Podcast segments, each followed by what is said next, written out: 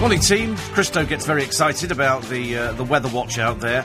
Nothing, nothing at all. I mean, I'm, I seriously am waiting for heaven. It looks as though something might happen, but at the moment, I woke up this morning. I'm a bit excited. Put on my, my galoshes and my sou'wester and my little hat and everything else. Went outside. Nothing. Nothing at all. I was waiting for the lightning cracks and the, the hailstones to come thundering down. Mind you, if it comes down late, it'll be another Michael Fish occasion, won't it? Is there any chance of a storm? I don't think so. Next thing, the entire country's bat- battened, battled, or, sorry, baffled or battened, whatever we do. Anyway, and uh, so so far nothing, so far nothing. But I'm waiting for it to land in Leicester Square just to make things interesting. Nice to have your company. Trust you well. Christo back with you tomorrow morning on 97.3. And uh, oh, it was too hot yesterday. I didn't. Do, I don't do heat. There's no good people phoning me up going, "Oh, you're loving this weather," knowing damn well that I don't like that weather. I absolutely hate the heat. I can't function. I did go out in the car.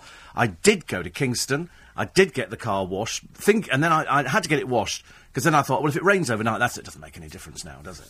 So I got the car washed and then did a little bit of shopping. But to, to be honest with you, just walking around, I found a little bit stressful. And then, and I can't remember if I mentioned to you um, the thing that I noticed on the X Factor in America.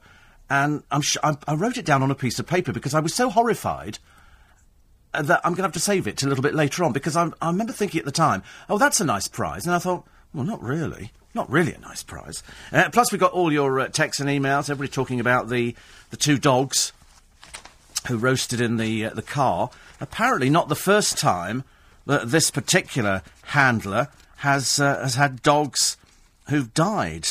Um, and then the stories in the paper today of a, of a suicide bid. And, uh, I mean, the whole thing is just it's just a horrible, horrible mess. Why is it that people leave dogs in cars? I mean, especially these dogs. He, he apparently, this particular police officer, who's head of the Metropolitan Police Force's dog training establishment, locked the animals in the vehicles before setting off for a meeting several miles away. I mean, you can only assume he must have taken leave of his senses. Why would you on one of the hottest days of the year? And it's not like you know, you wouldn't have known it was going to be hot because everybody had said it. It's been on the news bulletins. Every time you turned on LBC, there was somebody else saying, it's going to be hot today. It's going to be hot. And so you lock dogs in a vehicle on a... Bu- I can't think what was happening to him. But uh, anyway, um, the, the car was baking and the doors and windows were closed. I mean, I was going to plead insanity over this? Well, it's not the first time this has happened. It's happened before, I'm afraid. I mean, he served 30 years with the Met. Um, he was sectioned yesterday and taken to a secure unit for his own safety. But this is absolutely dreadful. I think this this has happened before. I'm quite certain that uh, something like this. I mean, there was the case last year, wasn't there, of a police handler who left two dogs. What is the matter with these people? You don't leave. I wouldn't. I wouldn't leave a person in a car, let alone an animal. But somebody said they were giving advice. Christo was giving advice earlier on, you know, by that lady. If you've got dogs, you know, and you take them out and they look hot, then you go back in, you make sure they've got plenty of water. The moment they start panting is the time they're too hot. It's as simple as that. Happier notes, Wimbledon, and uh, Catherine and uh, Wills were there.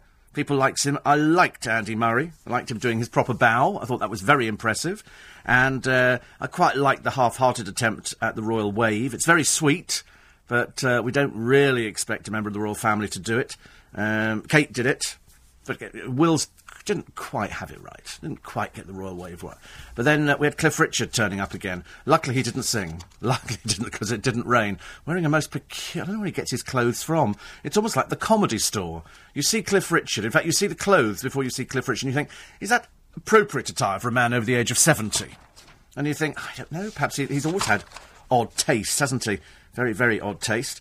Uh, one of the columnists today talking about the Glastonbury Festival and uh, the person I can't stand, Lauren Laverne. I absolutely cannot bear Lauren Laverne. I'm sure she's quite lovely, but frankly, she just comes over as supercilious and sneery, and I don't like that kind of presentation. It really drives me mad. Mind you, not half as bad as the delusional idiots over on The Apprentice.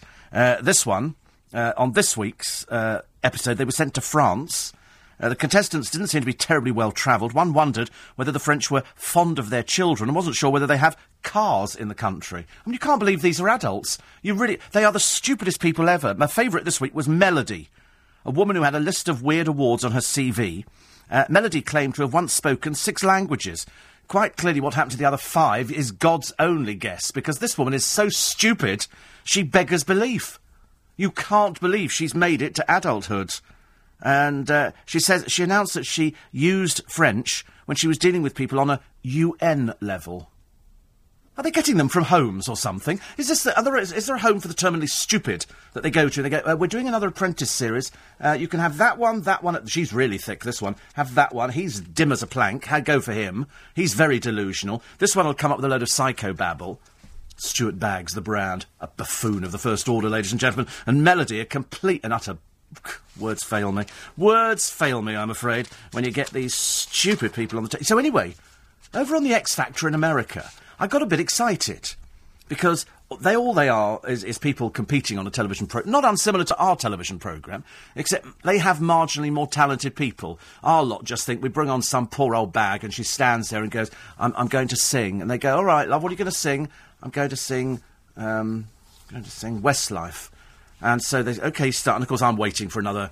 You know, exciting moment, and it turns out they're as stupid as you thought they were in the first place. And then they, uh, uh, uh, and off they go. Oh, well, I thought I was very good. Over in America, on their their America's Got Talent program, the prize, wait for this, is a million dollars. And I thought, you know, a million dollars, that is really good. Over here, what is it, 100,000 quid? It's a million dollars. But they, they've managed to get round it. Because at the end of the programme, they put up the prize money of a million dollars is paid over 40 years. 40 years. What a rip-off. 40 years to pay the price. $25,000 a year. They'll make that in the interest. And of course, if it's somebody old, they'll pray that they sort of die before the end of the 40 years, so they don't have to pay all the money. Payable, the prize money, payable over 40 years. Because I thought the end of the series, well done, you.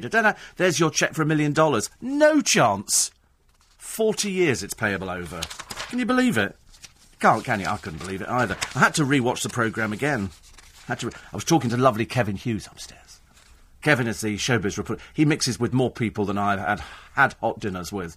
And um, he went to see Beyonce. And uh, Gwyneth Paltrow was there. He was name dropping like there was no because I, I lap it all up. I tell him a bit of gossip, he tells me a bit of gossip, and so the, the difference is he's a lot younger and a lot better looking than I and that's why they put him on the television. Me, that you know, I'd just sort of be fat bloke in background walking past. You know, they go, oh, that's. Because I, I, see people on the television, and I thought that'd have been me one day. I'll be sitting there eating my cheese and pickle sandwich on a bench, and there'll be a film crew in front of me, and somebody is sitting watching the television go, is that, I thought we saw Steve Allen on the on a bench on this programme. He's on the back of a news bulletin.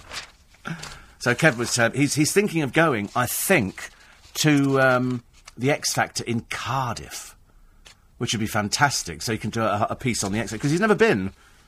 If anybody can do it, he can. If anybody can do it, he can. Such a nice man. Such. I'm surrounded by nice people here. It's almost in embarrassing. Well, not necessarily this morning, but I mean, generally speaking, you can believe a million pounds spread over 40 years. Wouldn't you feel cheated? I think they do that on some of the national lotteries as well. I think what they do is they, they sort of say, and here is the national lottery prize of 60 million, but it's payable over 500 years or something like that. I suppose it's the way to do it, isn't it? Otherwise, you know, you, nobody wants to cough up a million pounds, but it must be making a fortune. Must be making a fortune. Felt ever so sorry for some bloke the other day. I say felt sorry. I don't think sorry is quite the word for it. Um, he was. Um, it was one one thirty a.m. The last train on the Metropolitan line between Chorley Wood and Chesham. The power was switched off because this man got off the train, lit up a fag, leant over, and fell onto the line. The train came in. The driver as you can imagine, now well traumatised because the body was dragged underneath the train, minus the head. Now, I've spoken to train drivers before. I've spoken to two, actually. No, makes it sound like a, a ton of people. Who their worst nightmare is what they call jumpers in the station. The, the, the, train comes in. Why they can't come in really slowly, I don't know. Why they have to come in at that speed. And um, and their worst nightmare is somebody, and they say, you can tell, you can tell. He said, you just look the other way. He said because you, you, there's a limit to how quickly you can stop these things. Mind you, the driver I had this morning, we went all over the place this morning. It was like a tour of the back streets of London. I couldn't understand why. We veered off at Earl's Court. And, well, first of all, we ended up going through Richmond, which is like, you know, it's an extra half a mile out your way, so that's all right. Then we come off at Earl's Court, and then we go down, you know, and we're, so we're, we're, running parallel where we normally, and then we sort of pop up by the museum again. It seemed a pointless exercise. And then we get to Knightsbridge, we did the same again. We turn off down Beauchamp Place. And then we end up going round Grosvenor Square and pop it. It didn't seem to make any. I don't know why we did it. And I tell you, the speeds we hit, I was getting G-force. I seriously, half my, I thought I was going to lose half my skin in this car. It was sort of stretching a bit. Oh, it's dreadful, absolutely dreadful. But uh, I did like watching the tennis yesterday. Well, not like watching the tennis. I like watching the royal family there because I thought that was very, very good. Uh, the only way is Essex uh, people are out uh, yet again, and uh, poor old Lauren and uh, Mark Wright, a man with no talent, still not working. I can only hope that his new agent gets him some work as uh, uh, as soon as possible so that he can do something. next week, Pea. Apparently, yesterday, Lauren insisted Mark would have to win back her trust. Nobody cares about you, dear. You look like your face is inside out in this one. Were you really, really unhappy? Look at this picture. Look, come here, look. Look at this picture. Look. This is. I mean, is that um, Miss Miserable or what? Mm. Isn't it? It's not. Mm. It's not, not not the happy, smiling Lauren that we thought she was. Not that I ever thought she was. But, but I don't know she... who she is. So, I know. I to be honest with you, I'm not too sure myself. She's apparently going out with that fat bloke in front of her wearing the tracky bottoms. They're engaged. Although looking at this picture here, I think very unlikely. But no, yeah, there you go. Uh, they're planning to release a single, not these two, because as I say, uh, Mark doesn't appear to have a job. They say he runs a nightclub. He doesn't really. He just pops in when he's feeling like it. And um, and they're going to release a single for Christmas. Come in, boys and girls. Your five seconds of fame is just about over. Okay? Because I've just told you. Quarter past five. These are the headlines. With 48 hours until national strikes, the Prime Minister steps in later, calling on public sector unions to halt their action. David Cameron will say current pension packages are unsustainable and the present arrangements are not fair to the taxpayer. Doctors who suspect a child is being abused or neglected should confront the young person about their concerns. New guidelines drawn up by the General Medical Council hope to reduce the number of paediatricians being accused of failing to spot the signs of abuse. And after the hottest day of the year so far, a warning of flash flooding for parts of London with up to four centimetres of rain in just a few hours. The Met Office say hailstorms were also expected after it hit almost 33 degrees in Kent yesterday. It will be cooler today. It's good news. Out there yesterday, sunbathing, no doubt, but she's got the travel for it this morning. Jay Louise. Thank you very much, Steve. I am afraid it's a horrendous start to Tuesday. Morning, everybody. Paul tells me no sign of a train at St. Pa- oh, sorry, no sign of rain at St Pancras Station.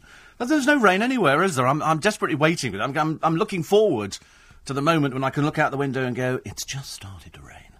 And if we go, do you know, that's the most exciting thing we've heard on the radio in ages and ages. Ant and Dec are being pilloried at the moment by PETA, which is People for the Ethical Treatment of Animals. The reason being on their new show, Red or Black, which is the Simon Cowell show, does he own television, Simon Cowell? He's certainly very popular with it. They, they, decide, they have things where they split up groups of people into red and black. And what they've done is they've sprayed sheep. They've taken sheep and they've sprayed some of them red and some of them black. And PETA is saying this is outrageous. This is absolutely outrageous. Sheep are uh, intelligent and complex animals and flock mates recognise each other even if they've been separated for years, subjecting these shy, sensitive animals to long periods of restraint in order to spray them with potentially noxious chemicals will be stressful and frightening. You wait till they go to the abattoir, they're going to be even more stressed and frightened because that's where they're going to end up, I'm afraid. They did a programme the other day, and it was taking some girls who bought these UGG type boots uh, to show them how they were made. From here is the flock in the field la la la, galloping around, da da da, and here they are with their throats being slit in an abattoir. And here is a man who's stripping their flesh from the body, so they then take the fleeces. The rest of the sheep just trundles round on this, like, you know, merry-go-round, Alton Towers kind of ride. And uh, then they take the fleece and they wash it and they put salt on it and do all the rest of it. And eventually it turns into this pair of boots for these girls. And they said, now you've seen them, do you, do you, do you still like them? Oh, yeah. I mean, it's just as amazing, isn't it? So, you know, PETA getting involved in something as silly as a TV show with a few sheep who they've sprayed red and black. They're going to end their lives hanging upside down and we're going to eat them. I don't think it's actually going to really make one scrap of difference. And also, they use animals all over the place. It doesn't matter. I mean, you see people dress up. Why don't, why don't PETA worry about maybe people walking down the street with animals that have got dressed up, people who put clothes on them? Why don't they worry about that? That's far more worrying, I'm afraid. Far more worrying. You know, instead they're worrying about a few sheep sprayed red. Intelligent. I, I, thought the whole idea was sheep were stupid. I thought that was. I mean, did you see? I wonder if PETA saw the film Babe. They're stupid because the, the sheepdog Babe is talking. To, oh no, Babe was the pig, wasn't it? Uh, yeah, and and Babe was talking to them. Listen, sheep. Listen, sheep. Bah, bah. Listen, listen. You've got to do all this for us. Bah, bah. They're stupid. Sheep are dumb. So they're not going to be worried. You know, what, what colour are you? I think I'm green today. I don't know. I quite like green. What colour are you? I'm red. I'm red today. Will that make a difference? Not really, no, but it's quite attractive, isn't it? I mean, they all look the same. You know, like sheep. They're not, I don't think they're intelligent at all, actually. But uh, people PETA up in arms over, so they. Makes the papers, doesn't it? Makes the papers. Who cares? Who cares? Uh, other stories of the paper today. Poor uh, Alex Reid. Alex Sweet Pea, you've had your little bit of fame, okay? It's finished. It's over. Get a job stacking shelves or working on checkout. Do something. It's finished, lovey. Okay? You were never very bright. You were never very intelligent. You weren't very talented. Okay? Finished. Go away. Go away. Stay away, please. You know, I'm just being kind. I know, and you can also take your ex-wife and her drippy boyfriend, who still appears not to have a job. Perhaps she's paying. Perhaps she's paying, because, I mean, I don't know what sort of work he's doing, but so far it appears to be nothing at all. Perhaps it's like a full-time job, isn't it? Jordan's handbag. You know, it's like a full time job. You don't actually do anything because Jordan will pay for you. Because what Jordan wants, Jordan gets. Unfortunately, except an audience or the exploitation of the children, which is nice. I got it very excited. I don't generally get excited about Morrison's adverts in the papers. I got excited about this one though, because they've got twelve yogurts for three quid, which is only sixty-one pence each, and I do love a fruit corner. I love a fruit corner. You can get 12 of them for £3. Crunch yogurt, Greek style yogurt. yogurt. Oh, could you eat a yogurt with strawberries now? Can you eat a strawberry yogurt now? Yeah, but not one of those. Oh, they're not very good? There's a um, bio yogurt. Yeah, I, well, yeah. Bio yogurt's all right. Yeah. They, they're all right? Yeah. You get 12 but for I'm not three- sure look. I'd get that one. Oh, okay, but 12 for £3. pounds. I mean, that's, that's very good value, You have to see it? what these sell-by dates are. Oh, for God's sake. What? You you do. just- You do. They're probably going to run out in a couple of days. Well, you just have to eat them all today then, don't Well, you? What's the point? No, you're right, actually. Let's not bother with Morrison's. Although Boo! it could be a very good offer. I liked it. Well, it might, it's a, might be a good offer at three quid, but you're right, the sell by date. I mean, could you eat 12 in a week? Probably not, actually. Probably be sick after that, but I do love a fruit corner. It's otherwise known as the lazy way of doing yogurt. We'll put the yogurt in this bit, and we'll put a corner of something, some puree, and then you spoon it over. And that apparently makes you feel as though you're empowered. They were talking on Loose Women the other day, and it really, it's hemorrhaging audience. It's, it's, it's really, um, it's, it's losing the will slip, mainly because every single panel member has actually got a book out, or they've had a book out, and, uh, and uh, Kate uh, Thornton uh, was quite clearly losing the plot when she was talking about uh, Beyonce at Glastonbury and was saying she empowers women.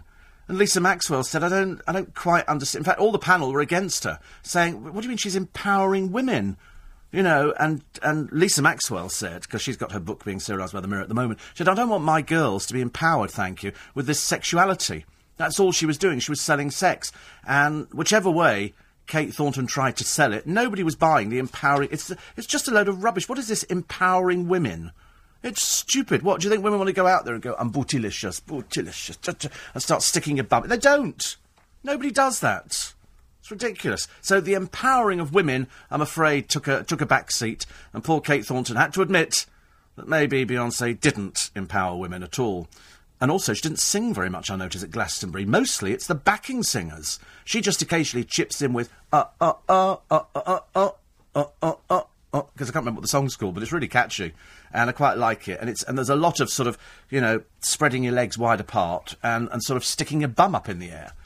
That's apparently empowering uh, women. Uh, Steve says it's spitting in Brockley. Margaret says we've got rain in Beckenham. I don't believe any of these people. I don't believe. Them. Bewildered, I'm afraid. Tony says it's raining in Charlton. Don't believe you. Don't believe you. Unless it rains here in Leicester Square, I believe there is no more rain ever to come. Uh, Steve, I believe this million pounds is only applicable to winners who must be over 80 and accompanied by their mother and father. Thank you. 40 years, though, isn't it funny? 40 years. 40 years, ladies and gentlemen, if you want to collect your, uh, your prize money, which is very good indeed.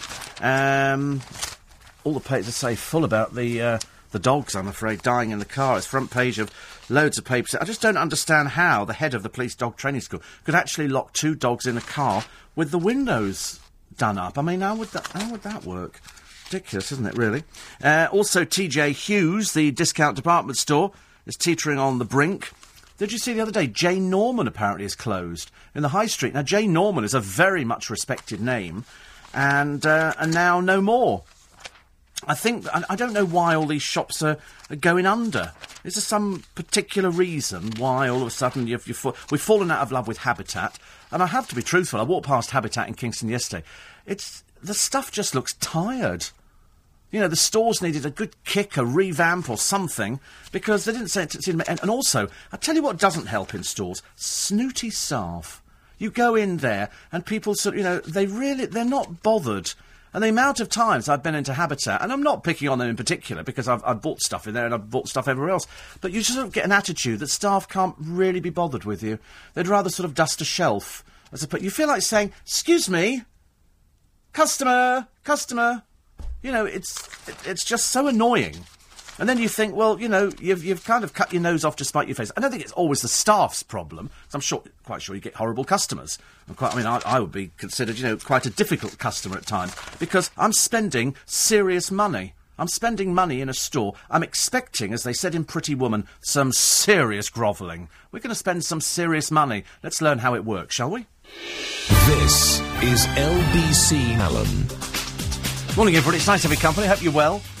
Still looking out the window, still waiting for the rain. I'm still waiting for anything at all. Looking out there. I love the story. It's, it is, you, you know when you read stories very quickly, you see a story on the mirror, and it's a whole page uh, by Nicola Methven, the TV editor, on uh, ITV, May Moving, Adrian Chiles, and Christy Bleakley to the evening slot in a bid to rival the BBC show, because apparently they're hemorrhaging audience on Daybreak, and nobody's interested. It's a ghastly programme, and uh, and what what they're saying is that uh, if they uh, move them to the uh, to the tea time slot, they could be up against the uh, the rival one show on the BBC, which is where they came from. They said to recreate that magic that they had. They never had any magic. What do people talk about this magic? The chemi- they had no chemistry. They've got zilch in common, zilch chemistry, zilch anything, nothing. Nothing at all. That's why people aren't watching. They cannot bear the fact that these two overpaid presenters are earning £3 million.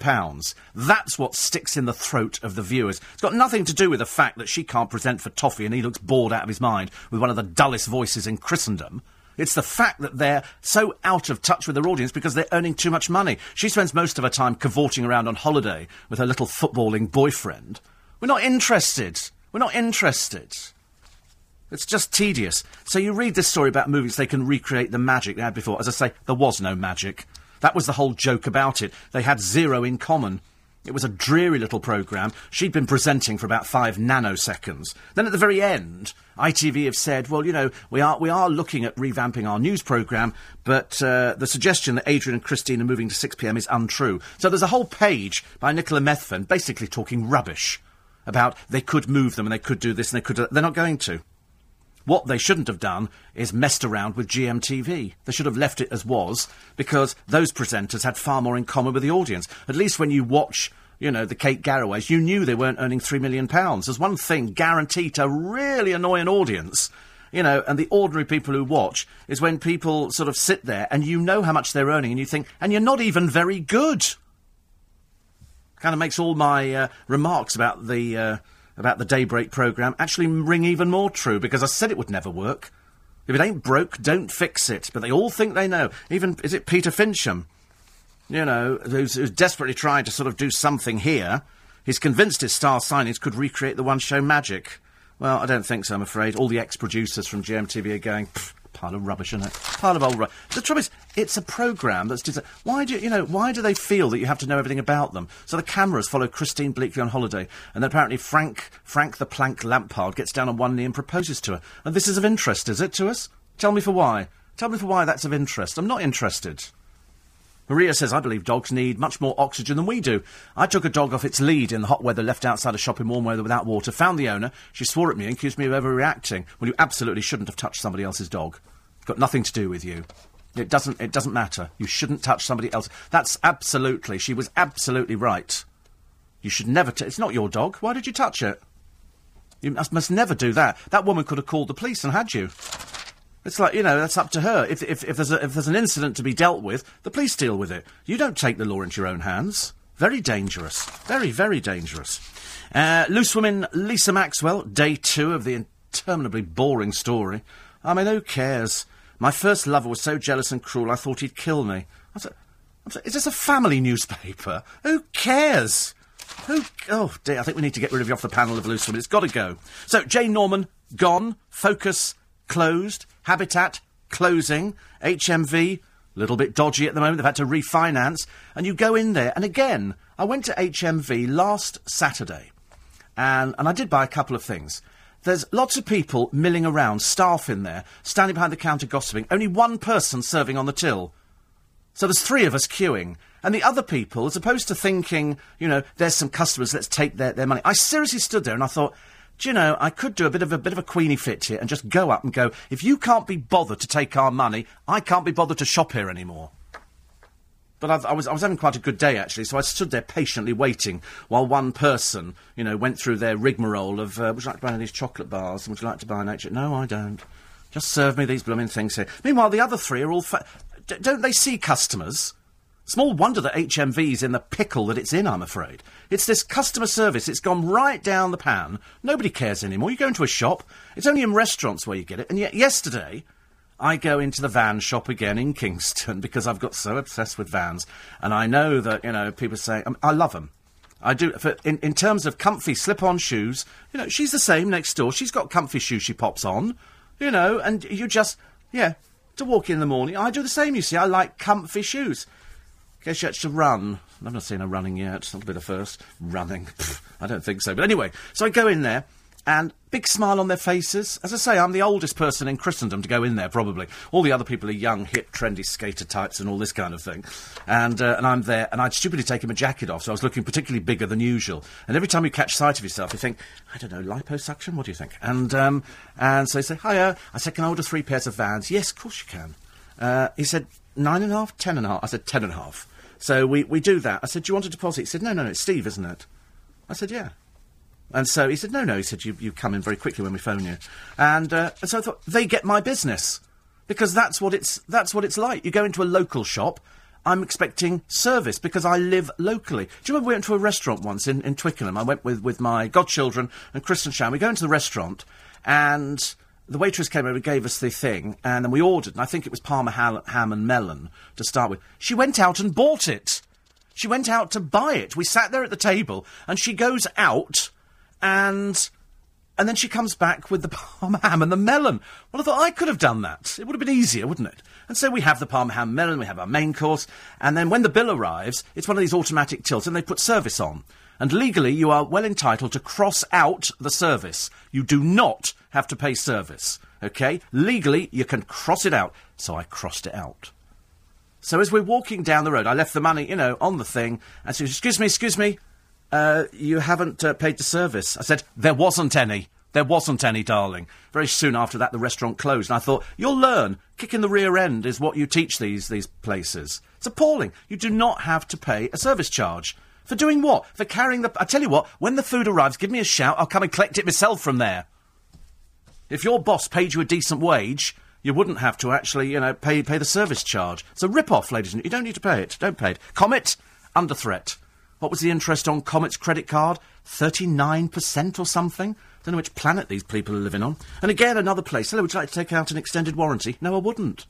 No, I wouldn't. Why, well, it, what happens if it breaks down? If it breaks down, mate, it'll be coming right back. Ah, well, you have to contact the manufacturer. No, no, no, no, no. I bought it from you. I bought it from you, sonny boy. You get it back, okay? Uh, Moben, Sharps and Dolphin, they say, is under threat at the moment. Well, it's a shame, actually, because I quite fancy a fitted bathroom. Um, and Clinton's under threat as well, because there's people undercutting. And again, I've stood in Clinton's, and uh, it's like, pff, couldn't really be bothered. Really couldn't be bothered with the service. That Perhaps there isn't any. Perhaps nobody cares anymore. Why don't people care? You know, people should know. You're not opening these. Um, no, because they're there as a tempter. Why you just put them there? Because they're annoying you, and that's why I've left them there. They're, they're, they're Jaffa cakes. Yes. You like them? Yes. They're very nice, aren't they? Yes. And the good news is about Don't those is they're very good for you. There's, no, they are, because there's hardly any calories in that, strangely enough. That doesn't mean they're good for you. Well, I mean, not, not if you eat a whole packet. It's no good just lovingly caressing the box, dear. Oh, that's right. Throw them down, break them. Let's have a bit of a bit of a fit, shall we?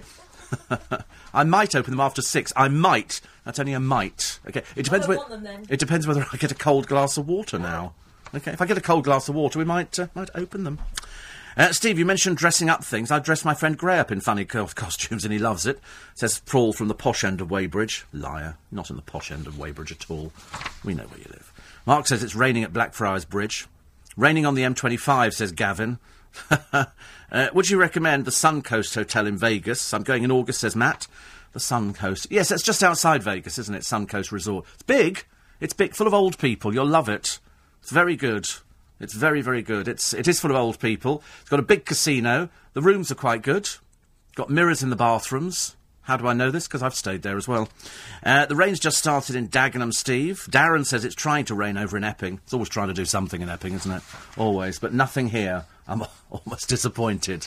And uh, Mark the bailiff's up early. Oh dear, there's a there's a bad start to the day. A bad start to the day. He's off out. He's coming to collect your car. What? F- oh, I tell you, the power of that. The power, the excitement, ladies and gentlemen. There's a, a man here who uh, he he went out to an Indian restaurant. His name is Billy West, and his girlfriend, and their seven month. Yeah, you couldn't resist the blooming. oh dear! Talk about was cheap, ladies and gentlemen. Anyway, yeah, because I wanted a glass. yeah. I said, I said, bring me in some cold water. We'll open the Jaffa cakes. She couldn't get to that machine fast enough. There you go. You can have them. Can I? Yes, yes. Now you can take both boxes. Oh, really? Hmm. Okay. You can't open them. You just don't take them. They're very nice, actually. My friend Paul Zerdin had some the other day. He's he's not eating bread at the moment. He's cut bread out completely, and he said it's absolutely unbelievable. To cut bread out. So I'm going to have a good try. I had a case of the munchies last night. I had to have some. I went through the cupboard, and all I could find was some um, mushroom soup. How boring was that? But it tasted delicious. Anyway, so Billy West and his girlfriend uh, were at an, an Indian restaurant with their seven-month-old who'd been waiting for up to thirty minutes. Company director, because the baby was was crying and all the rest of it. So there's somebody else sitting at the table, and um, and he suggested the pair put the baby to bed. You know, there's no point in having a, a baby out here because it was crying. It quite clearly wanted to go to sleep. Anyway, um, Billy West then gets up, pulled a wine bottle from the ice bucket, and smashed this bloke over the head with it. I mean, quite clearly a very nasty little piece of work.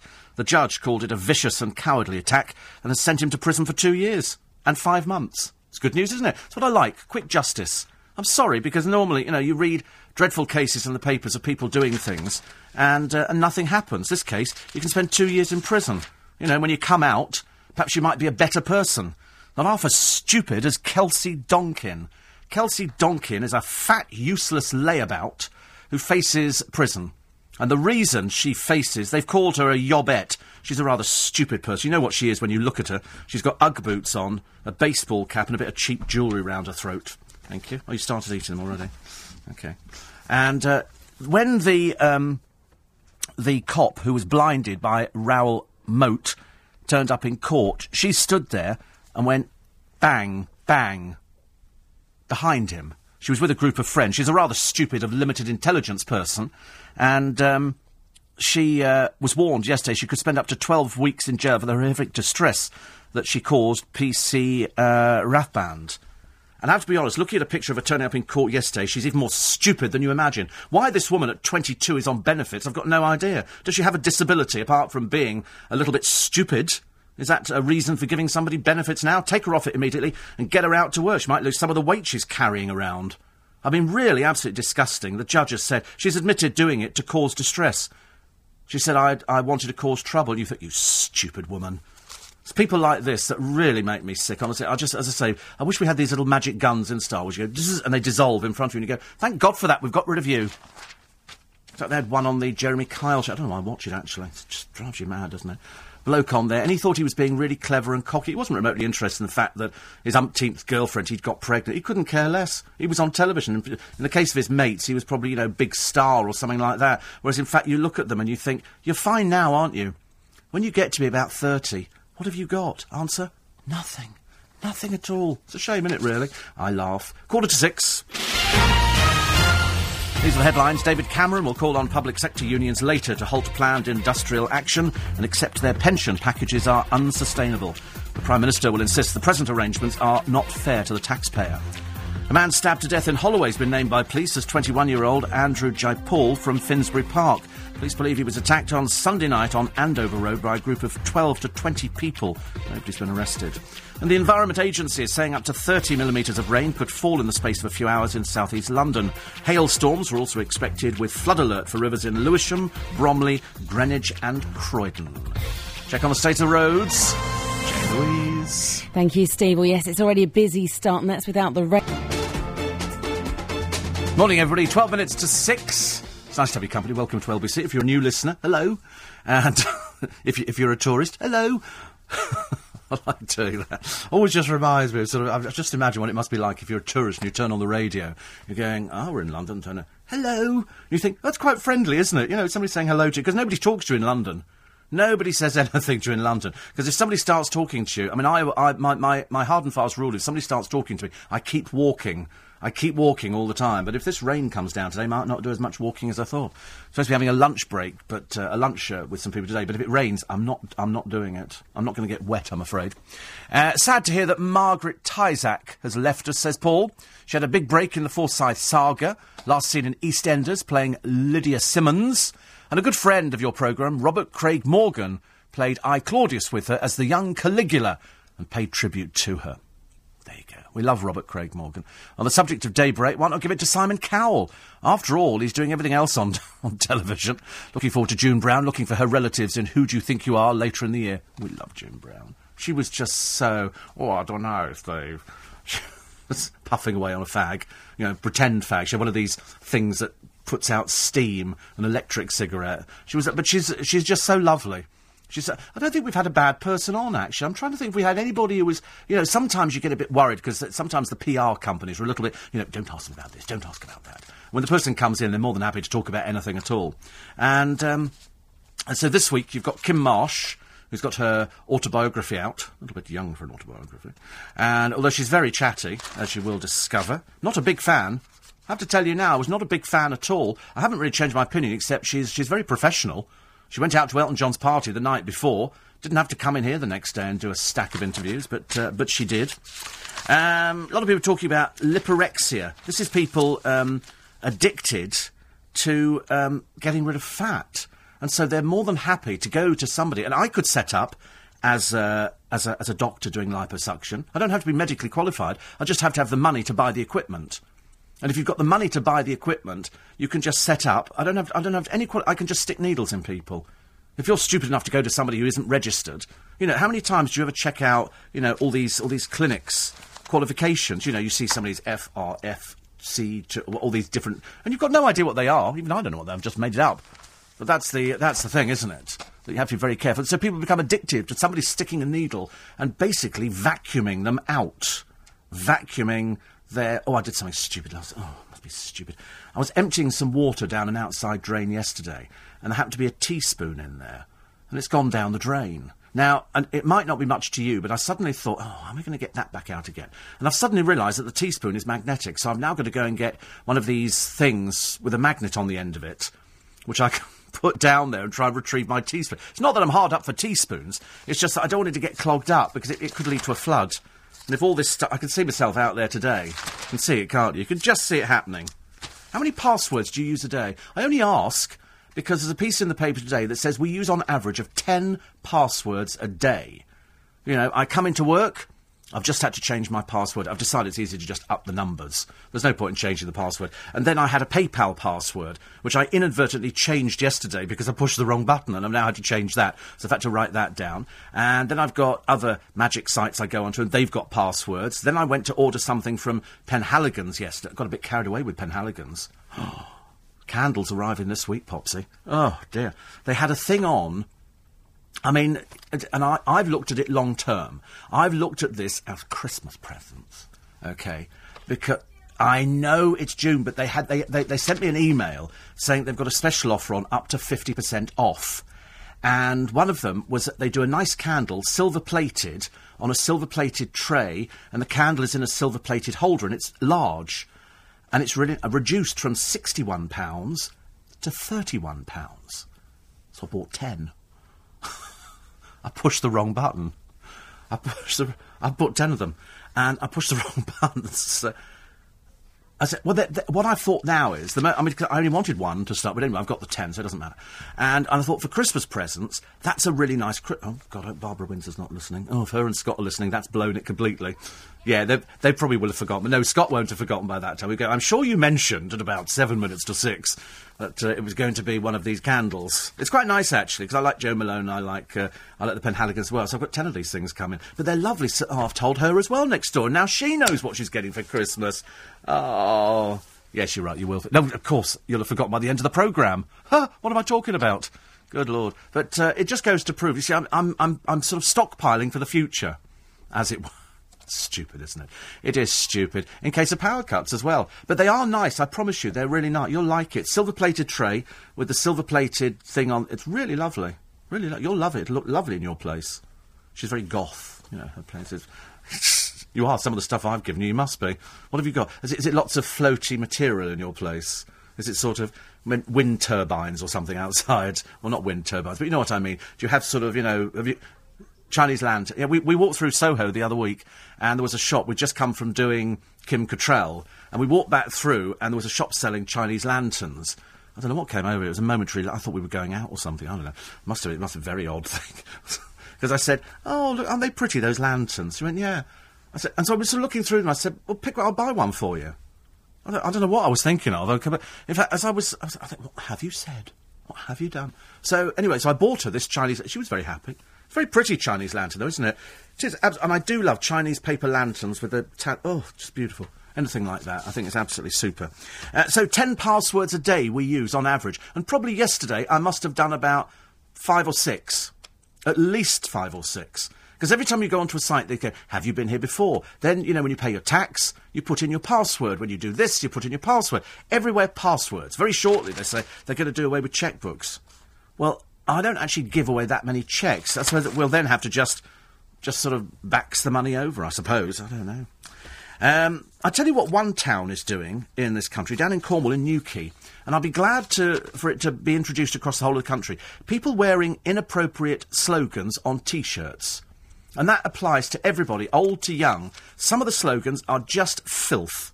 It's absolutely, it's it's base, it's horrible, it's crude, it's cheap generally worn by people, as I say, who aren't all there in the brain department. And so Newquay have now clamped down.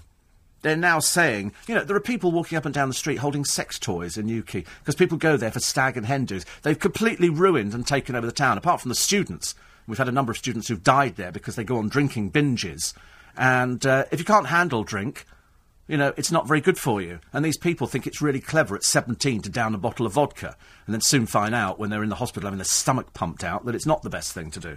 So Newquay Council, together with the police, are clamping down and they're saying, no, we're not having people walking down the street holding things that they bought in sex shops and wearing inappropriate slogans on T-shirts. And these people will be fined and arrested. Brilliant. Let's do it in London as well, can we? I'm sick to death of people going out there wearing slogans on the front, which just you just shouldn't see it. It's like bad language. I hate sitting on a, a train when you hear people talk and they and they cannot open their mouths without swearing. It's absolutely awful. Awful. I'm delighted to, to tell you that I'm proved right yet again. It's almost embarrassing on a daily basis. But I've often said to you, the one thing that is the most stressful for me, not moving or work or anything like that, airports. Airports are unbelievably stressful. It's not just. I mean, I do like them, but it's getting to them. My my, my neighbour Lynn is on holiday at the moment, and I ran her up to the airport because I'm like that. I'm a good little soul because I work on the assumption that's one more favour she owes me, and uh, and she's very good. She does all the paperwork, she does all the bits and pieces, and you know we get on very very well. I would trust her with everything, and so she she sent, me a text the other day. I think she's in Marbella or something like that. She said we're having such a good time. She's over there with ten friends. She said I'd like to extend the holiday. So I said, well, yeah, that's fine. I said, you you do that, and so she said, is it possible you can come and pick me up? And I said, absolutely. So Friday, I'm going to drive out. I can't pick her up tomorrow because I've got an interview to record for In Conversation. And I said, I, c- I can pick you up Thursday or Friday. She said, Friday'd be great. And the flight gets in about one o'clock or something, or 20 past one. So that, that's absolutely fine for me. And Amanda is going to Spain in August. And she said, will you take me to Luton? No. And so I'm going out. You must be joking. Luton? I'd never get the car back in one piece. We, I'd, I'd open the door, the thing would be jacked up. Yeah, we, we could just sort of open the window and push you out. That's a good idea. Yes, that's nice. Yeah, yes. I could, uh, perhaps I could stay in your flat overnight. Then you know, for the next morning. Oh, if I wanted to. Ooh, it's a relationship. And uh, quite quite queasy. So, uh, so that's what I'm going to do. I'm going to go and pick her up from the airport, and it's quite nice, you know, when somebody comes and because you stand outside the airport and you don't know whether to get a train, a bus, or a taxi, or you know, some of these horrible minicabs are touting, not necessarily out at Gatwick, I know, um, but it's very stressful going there. It's actually getting there and parking the car I find the most stressful thing. Mind you, I find everything stressful. The whole thing. Just getting on a bus I find stressful. I can guarantee that I'll, I'll go down to go and get a bus this morning and just as I get near the bus stop, the bus will sail past. It's always the way, isn't it? I'm sure the drivers hide around the corner and they go, right, he's going to be there. Put your foot down now. And off they go. And, uh, and so I end up walking, which of course is much better for me and much healthier. Each bead of sweat Morning, everybody. Tuesday morning in London town. It's the 28th of June. I can't believe it's the 28th of June. Whizzing through, isn't it? Soon be Christmas, as Hamleys have just told you. I, let's see, I like the idea. As far as I'm concerned, every day is Christmas. I love it. She can't bear it next time. Cannot bear it.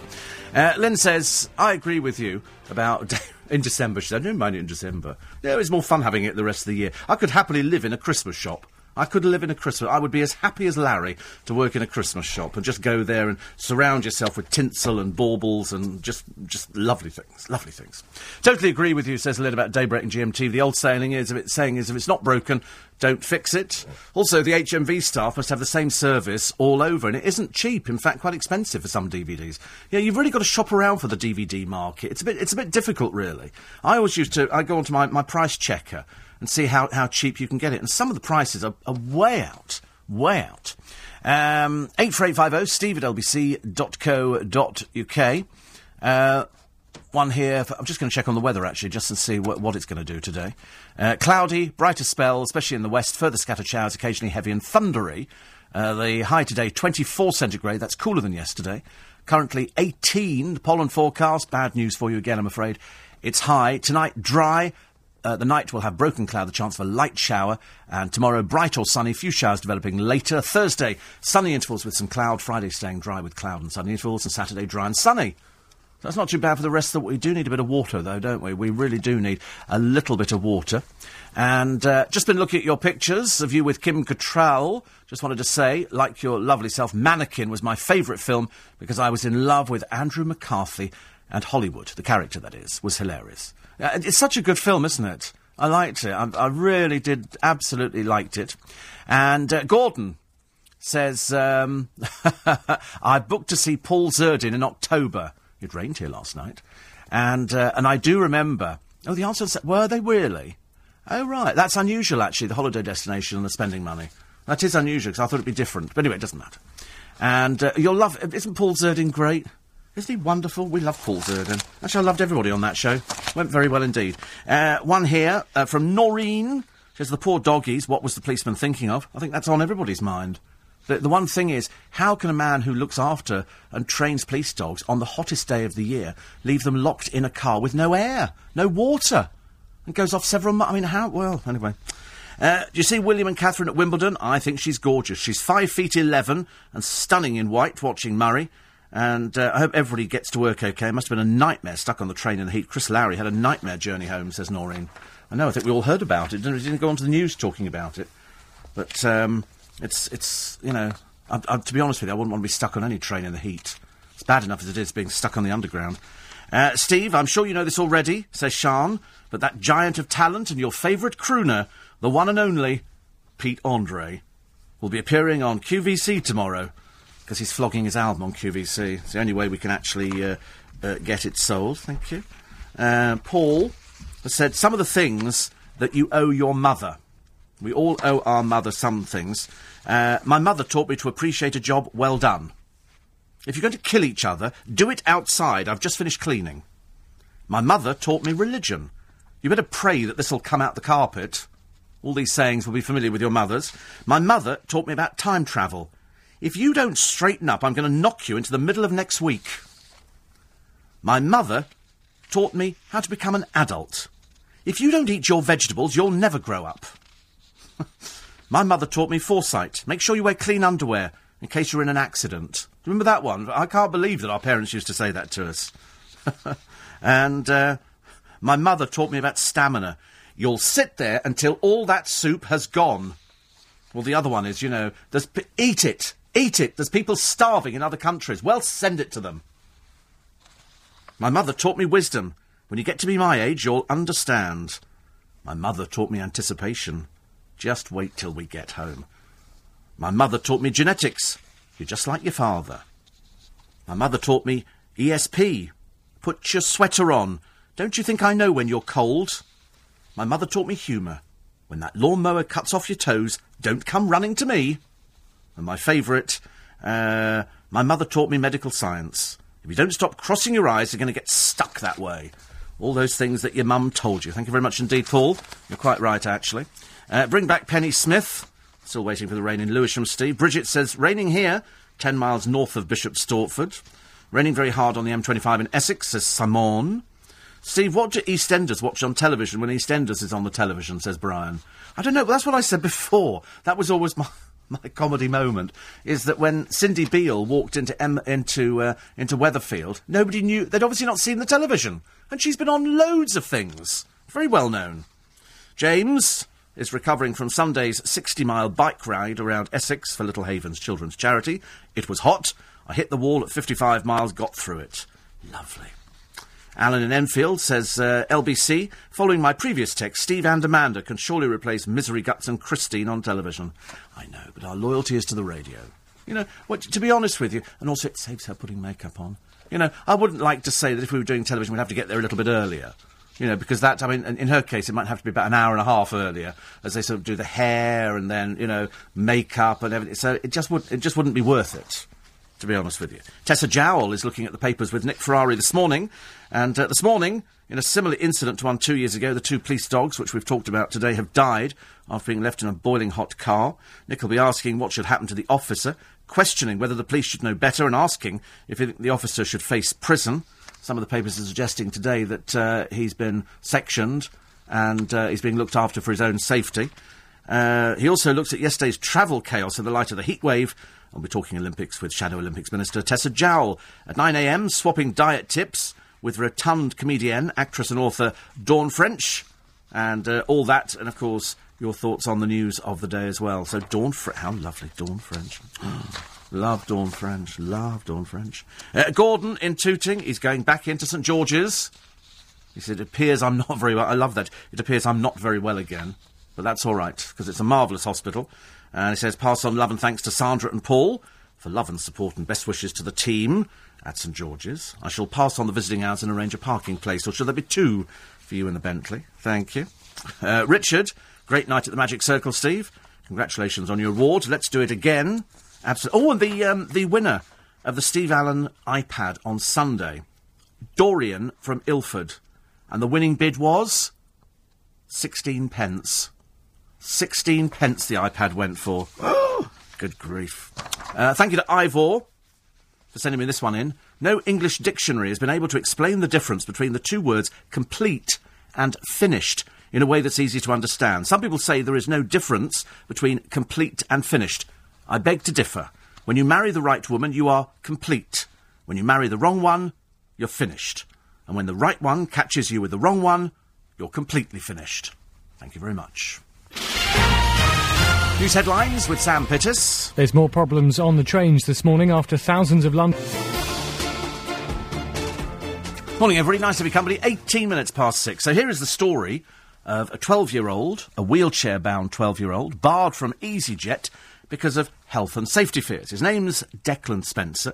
He has a muscle wasting disease. He's been told by doctors his next operation will leave him physically unable to fly again. So, determined to make the most of his last trip, his mum, Alexandra, booked her family a holiday to Paphos in Cyprus. It was only after she called the budget airline to make special arrangements for boarding that the staff said her son would not be able to travel. The reason being, he has a wheelchair that is more complicated than normal wheelchairs. This one here is electric, it's £200.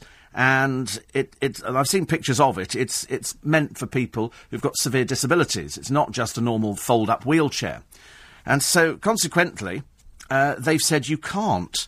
They will only carry wheelchairs uh, provided they can be collapsed into separate parts of less than £130 each. And of course, this one doesn't. And because he's got this muscular dystrophy, when he cannot walk or stand, he's going to have this spinal surgery, and it would, would mean that they would have to take him on board in the wheelchair and remove a plane seat in order for him to fly. So consequently, um, they, they, they've said no. They've said it's against their, their policy to take him. They said they were very saddened at being unable to help, but insisted it was bound by airport health and safety rules. Strangely enough, they've managed to book on another airline.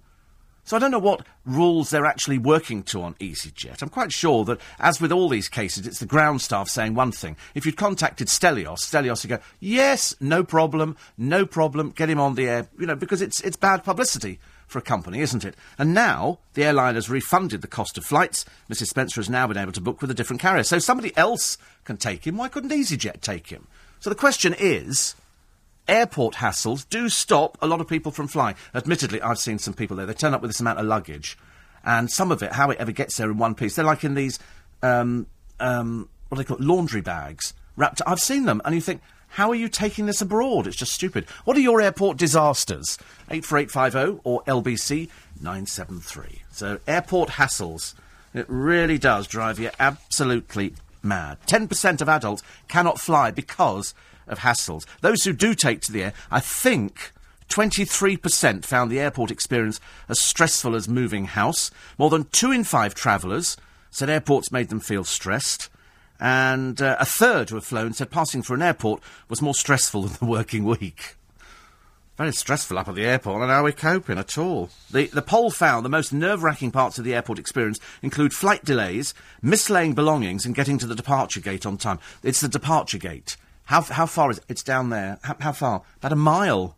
Sorry? In some of the airports, you, ha- you have to literally stand on the moving conveyor belts to get yourself there. And sometimes you have to get a, a chuff chuff to get there, don't you?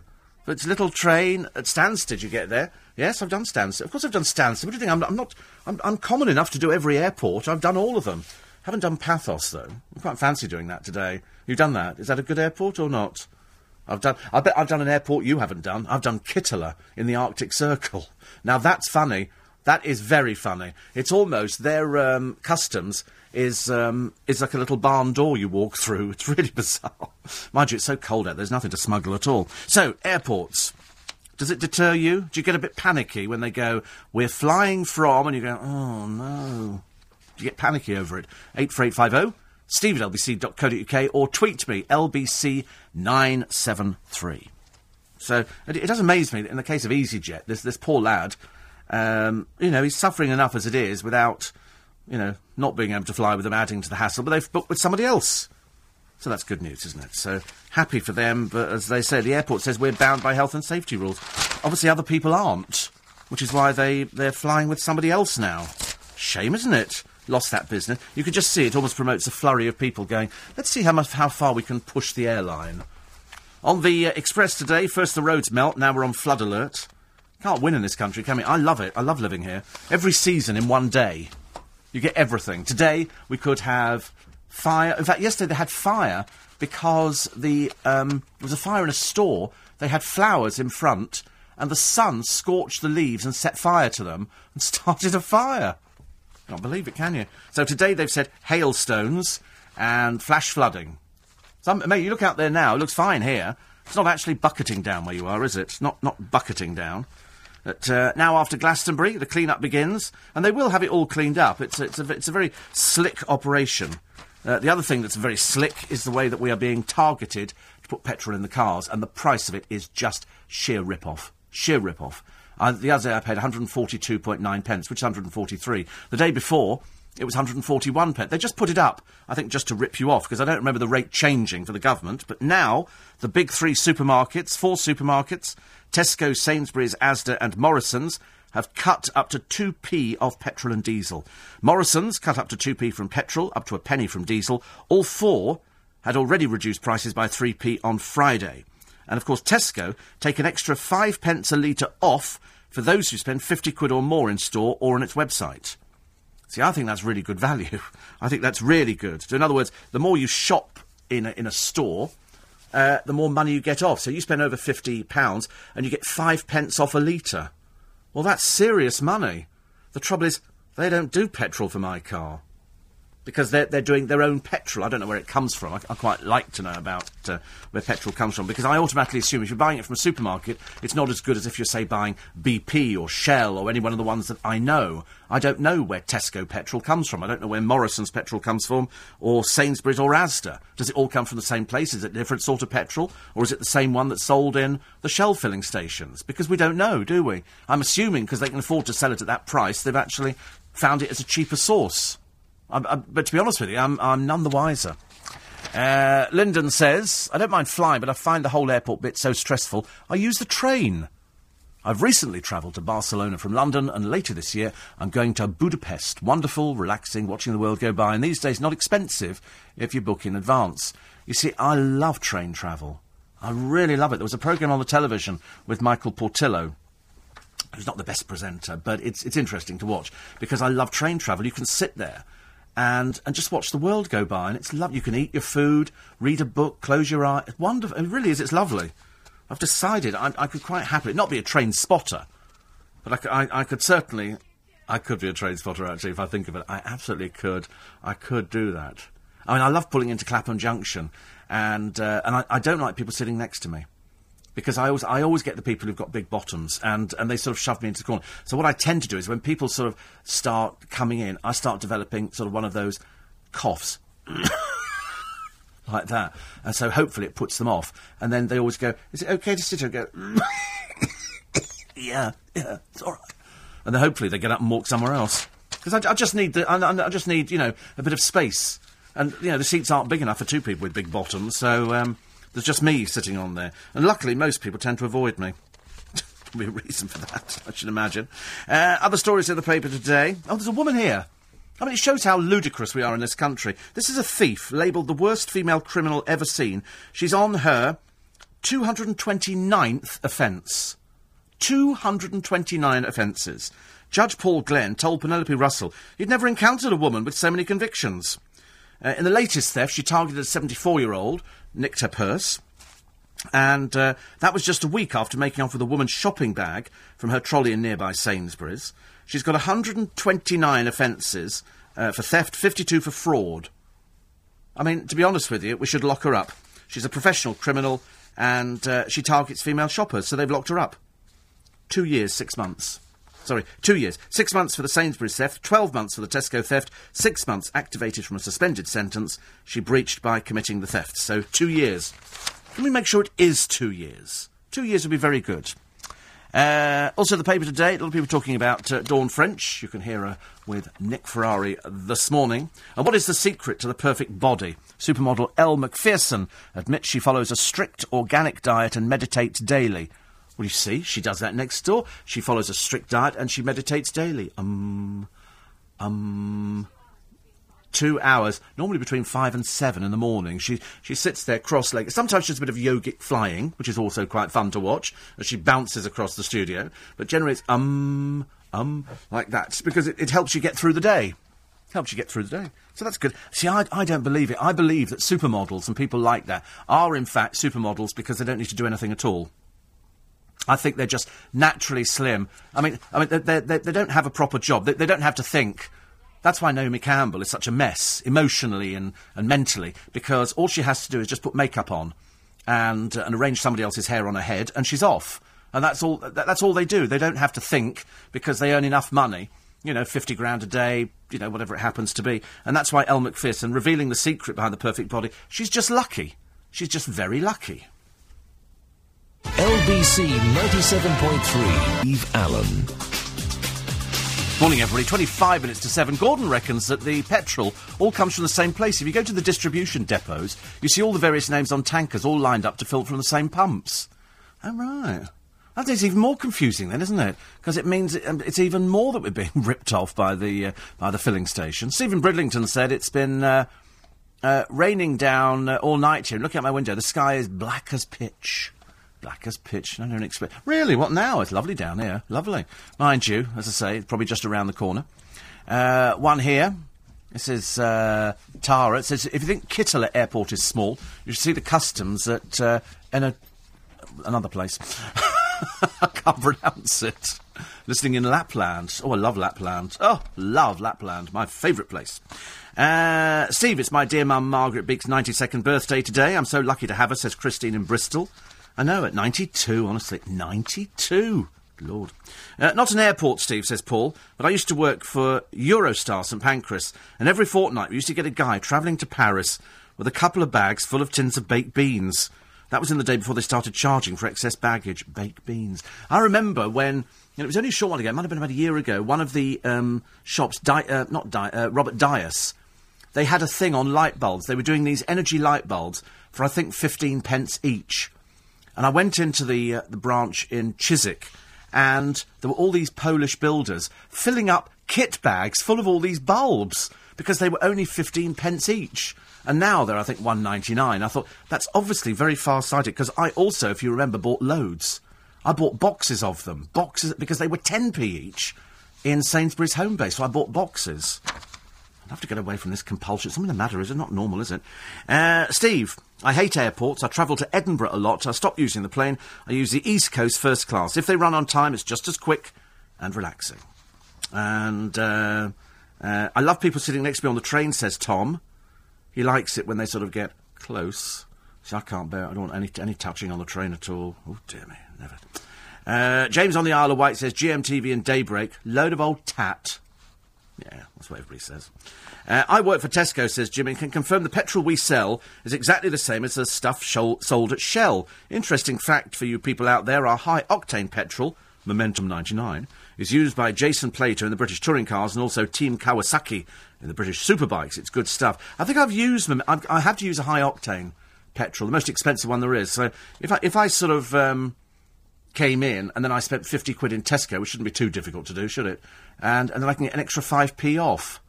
Beginning to sound quite promising because I, I, pulled in yesterday and just put forty pounds in, and that uh, filled it up. But you, you, know you only have to do a few little uh, journeys in my car, and. Um, 40 quid goes nowhere, I'm afraid. Paula has been flying on and off since the days of BEA and BOAC, when the toilets were adorned in Elizabeth Arden products. The only difference between first and toilet class was a rock bun and a cuppa, whilst they had cream cakes and waiter service. The stewardesses were tall, willowy, and beautiful, polite, and the people that travel were in the main well groomed and well behaved. How things have changed. Yes, we're, we're in, in, Twickenham we have a lot of uh, staff who work for BA. Lot of stuff. I mean, to be honest with you, I think it's a vacation. I personally couldn't live out of a suitcase. And also have to be nice to me. Hello, is that tea or coffee? Hello? Tea? Coffee? Hello? Tea?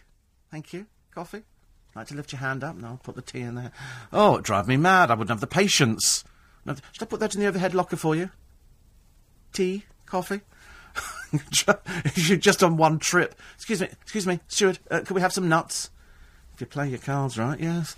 And uh, my little boy likes something to draw on. I'll go and get the captain's flight log for you then. You know, all these things. All of a sudden, you know, you have to sort of take on the patience of a saint. And, put, and also the mess that people leave behind. I mean, a lot of mess. You know, I'm, I, I don't know. I think everybody should go on board planes, be given sleeping tablets, and then you just guide them to the seat, sit them down and go, all right, breathe in a minute. And the next thing, every, a whole plane full of people asleep. Must be absolute bliss for the crew. Train travel is brilliant, Steve. Loved going on Eurostar and also travelled down to the south of France through the night on a sleeper train years ago. Would love to go on the Orient Express, but I need to win the lottery first. It's another rollover, isn't it? 116 million pounds. It is 116 million. I did say, and I'm going to I'm going to stick to it. I said if I win the lottery, if I win the 116 million, I'm going to give two and a half million to Wilton's Music Hall. That's what I've said. Bit brave of me, I thought. Thank God I never won. Uh, there's a new bra, ladies, for you today, and this is the lightest ever bra. Okay, this one lay, weighs less than two ounces. Two ounces. It's eighteen pounds. It's called the T-shirt bra. Uh, lodged by Debenhams. It's got a moulded cup that is glued together rather than stitched. Almost half as light. As most bras, it weighs a fifth of the typical gel push-up variety. Trials have found the lingerie gives a sensation of being naked under clothing, feeling like a second skin. I feel a bit naked under my clothing, ladies and gentlemen, and I'm not even wearing a bra. I'm not. Under my clothes, I am stark naked. I'm not even wearing a bra today. Sharon Webb says the search for a bra that fits, flatters, and is comfortable is as hard as finding the right man.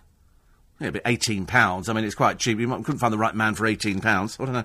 That's what ask Tom, I suppose.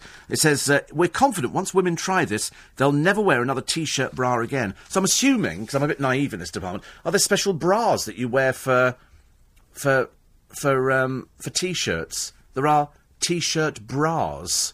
What are t-shirt bras? I've never even heard of t-shirt bra. Is it? There's no. Okay. There's no reason why I should have heard of a of a t-shirt uh, bra. No. Uh, strange that. Uh, poor Lols Bell says, "Why is Naomi Campbell a mess? She's not. She's a complete mess. She's been in court. She's completely screwed up. She's nasty. She's vindictive. She's bitter. She's twisted. She's everything. Got nothing to do with the fact she's black. She's just a mess. Full stop.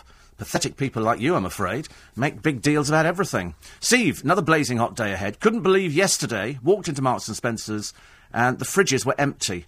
Went back at lunchtime, turns out they had a major fault with the fridges and had to throw all the food away due to the hot weather. Imagine throwing. Mind you, that's have you noticed? Fridges don't work in hot weather. In the winter, they're fine, but in the summer, when you really need an ice cold fridge, you really have to, uh, because everything goes to pieces, doesn't it, in this country? The moment we have a bit of rain or a bit of hot weather, it's dreadful. There's an armed robber here. He's a man. They're 99.9% certain. He robs travel agents in a burqa.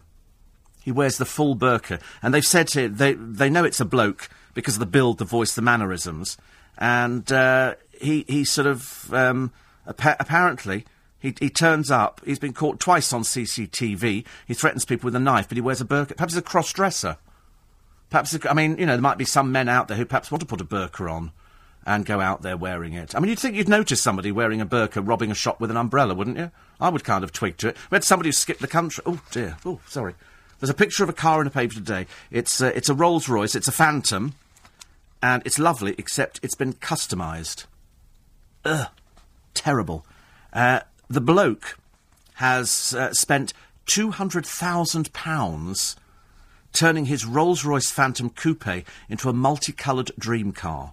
A team led by a designer used real gold, pff, nothing big deal about that, 24 cowhides, and 18 layers of yellow, white, and purple paint to realise the vision of Robert Allen 62. He was delighted when the car cost a further £200,000 arrived in Marbella. Oh, it's awfully tacky.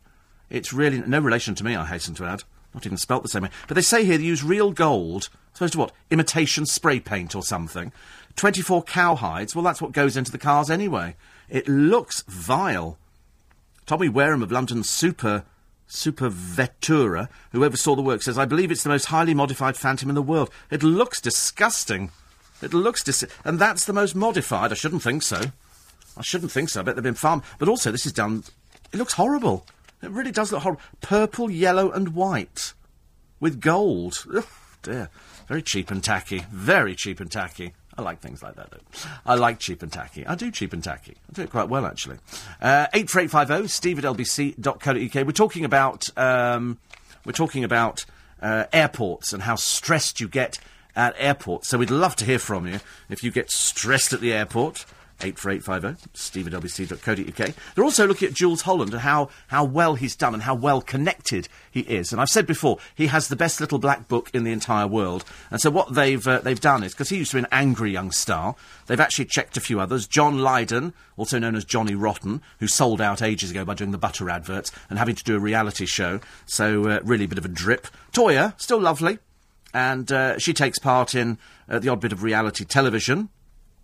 Uh, then they've got Captain Sensible. Remember Captain Sensible? Well, apparently he's um, he's uh, part of the the Blah Party.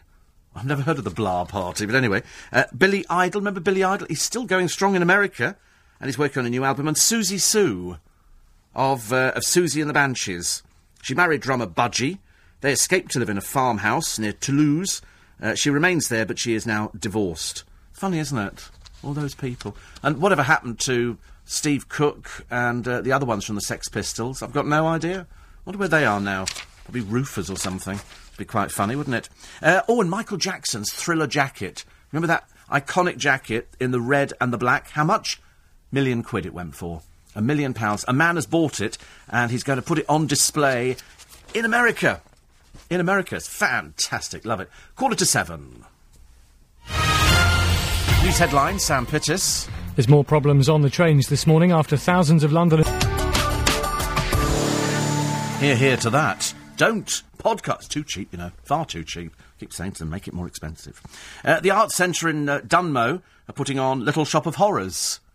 Little Shop, Little Shop of Horrors. One of my favourite little musicals. And they start on the 1st of July. They're running all through uh, Friday, Saturday, Sunday. And they've got two shows on the, the Sunday. So only running for. F- Good look, why do these places run for a week? Should be a whole week, isn't it? Only starts on Friday the 1st of July. So they do the first, second, and the third, two shows on the 3rd. That's the Arts Centre in Dunmow. Little Shop of Horrors. They need a bit of a boost, apparently. So if you're out there, is little is, is Dunmow near? Is that Great Dunmow and all those other places? Sounds quite nice, doesn't it? Uh, eight four eight five zero steve at lbc.co.uk. It's all a matter of perception, says Patsy about the airports. Get there early, no stress. I worked at Heathrow back when God was a boy. I love 'em. When you're there, you're going somewhere. It's true, isn't it? It is true. I mean, I, mean I, I should imagine it must be quite nice to watch people passing through. Some people do it very well. I just get stressed. My idea. Yeah, yeah. See, she couldn't watch people going on holiday. That would drive her mad. She'd be very. She'd be going. Where are you going? The Caribbean. Okay, I'll just mark your ticket. Oh, it's full. The flight's full. You can't go. She'd like doing that. Yes. No, your luggage is too heavy. I'd have a field day. I would absolutely have a field day. But I definitely couldn't push a trolley up and down an aisle. Like a drink from the trolley. God. I'd just be very short, short-tempered, I'm afraid. Uh, strange enough, my friend is an air steward, Steve, and on flights uh, out, some girls were being obnoxious and hassling the crew. When they got up to go to the loo, he ripped the last page of her book out. That annoyed her when she was on the beach. Exactly. Or failing that, you say, "Oh, you're reading that one. That's what happens on so and so." Kay says, "Get to Hamleys today, Steve. Christmas is coming early. You'll love it." I love Christmas. Listen, nobody can, can take away the joy of Christmas for me. I'm so looking forward to decorating the office, office this year. We haven't had it decorated for some years, and I'm going to decorate it this year, and the studio. I've decided. Uh, Tony the tanker driver. Sounds like a children's programme, doesn't it? Here he is, boys and girls. It's Tony the tanker driver. Where petrol comes from, BP, Shell, and Texaco comes from the refinery in Essex. Tesco, Sainsbury's, and Total come from the storage depot in Thurrock. Esso, Asda, and Morrison's come from another storage depot in Purfleet. Fuel comes in by ship to the storage depots. Somebody said to me that depending on where they get the fuel from in the tank determines the grade of it. Because you know they always say you must never ever let your petrol run out in the car because the silt in the bottom. So in other words, they say that the best quality petrol will be sitting at the top. The middle of the tank will be the middle grade petrol, and then the, the dirty, sludgy stuff sinks to the bottom. That's what they say. So, in other words, Shell would have the top, and then it would work down like that. Because I can't believe it's exactly the same pe- petrol. Is it exactly? It can't be exactly the same petrol. Wish somebody would do an investigation on it, so that you're paying 143 pence in a in a Shell garage, and the same petrol I could get for 133. Is that what they're saying? Do let me know. Tom says, uh, why don't you buy a G-Wiz electric car and forget about fuel price? I can't bear electric cars. I really can't. It's like driving a noddy car, as far as I'm concerned. It's, it's just not my, not my sort of thing at all. And, uh, Steve, a T-shirt bra is a bra with smooth cups, no lines, made for wearing under T-shirts with minimal visibility. Ah. Must check with my Auntie Enid if she's got any T-shirt bras. I find it difficult to believe, actually, seeing as they're just about being pushed around in wheelbarrows at the moment. Uh, Steve, I tried concentration. Sorry, I tried meditation, but I couldn't concentrate. Thank you. Uh, Christine in Bristol says the T-shirt bras are plain and don't show any lines. Oh, definitely my Auntie Enid's not wearing those ones. Hers you can see quite clearly. Quite clearly. Uh, Lynn says we travelled up to Leicester yesterday. They had messages on the overhead gantries saying check your fuel, fuel levels at the prices the service stations charge. Not having a full tank would be madness. It is terribly expensive, isn't it, to fill up? Terribly, terribly expensive. I went to Gatwick, says Wendy, on my own to Edinburgh, met by a friend at Edinburgh Airport. It was so stressful finding where to go, rushing to the departure gate as they announced you had to be there at a certain time. Uh, then found, waited half an hour before getting on the plane. What was all the rush about? I know you have to be there so early, but it's it's getting to the gate, bag, and then of course you feel guilty, don't you? Because they always ask you when, when, you check in, did you pack your bag yourself? Yes, I did. Yes. And uh, has anybody asked you to carry anything? No, they haven't. Nobody's asked me to carry anything at all. And so, and even before I've got on the plane, I'm stressed out, thinking I'm obviously going to be strip searched. So I generally hang around and try and look guilty. Yes, exactly. I wish. I hang around trying to look guilty, thinking any minute now. Because I've seen the programmes about customs. I never get stopped. Mainly because I'm so honest, it's embarrassing. It is abs. I've never smuggled. Any- I did smuggle something into Austria once. I, I brought in some extra cigarettes. It was a long, long time ago, as you can imagine, and um, and they opened up the case. Excuse me, sir. Uh, opened up the case, and I, I said I bought these in England. I only brought two hundred extra in. No, they were confiscated. I was fine, but he never found the sausages I brought in. Because all the girls over there used to say, Steve, can you bring us some wall sausages? Because you can't get wall sausages in Vienna. And they were sick to death of eating the sausages over there. So I used to take them in. And, uh, and they never stopped me with those, strangely enough. Diana says, I've travelled by train many times to the south of France, £106 return, Croatia, Slovenia, the 3pm from Victoria, and to Greece. Love it. We were taught the Volga boat song on one trip in Russian by a Russian lady in our compartment en route to uh, Rijeka. Sounds lovely. £106 return to the south of France on a train. it's not bad, is it? wonder how much first class is. Uh, Veronica says a t-shirt bra should be one without ridges, seams or stitching so that it appears smooth under t-shirts. It's an education, this programme this morning. You've now discovered about t-shirt. I didn't even know they existed before. I just thought you wore the normal bras. I had no idea. Exactly. Why should I know about this kind of thing? You ask yourself the question. Don't worry yourself, Steve. You're never going to have to wear a t-shirt bra. Although, on second thoughts, having heard they're only two ounces, I might want to wi- buy one today. I'll probably push the wrong button and discover that I, I'll buy ten of them or thirty of them or something. Uh, Steve, uh, sad to hear about the lad denied travel with his wheelchair. But think you're right about the Jobsworth, who probably stopped him going. Many years ago, my brother went as a volunteer to Lourdes with the Handicapped Children's Trust charity. We've got photos of the kids who have all these singing and dancing chairs, and yet they had no problems being allowed on board. If a seat had to be taken out, it was a two-minute job for one of the airline mechanics, and they were just normal run-of-the-mill flights, not chartered. Sadly, Stelios no longer has anything to do with the day-to-day running of EasyJet and hasn't for several years. If he had, you bet he'd have sorted it out in a moment. Yeah, I mean, I, I think so. I know they see it as an inconvenience. Oh, somebody in a wheelchair. Uh, no, we can't. It's health and safety, you know. So that's why it, uh, it never works, I'm afraid.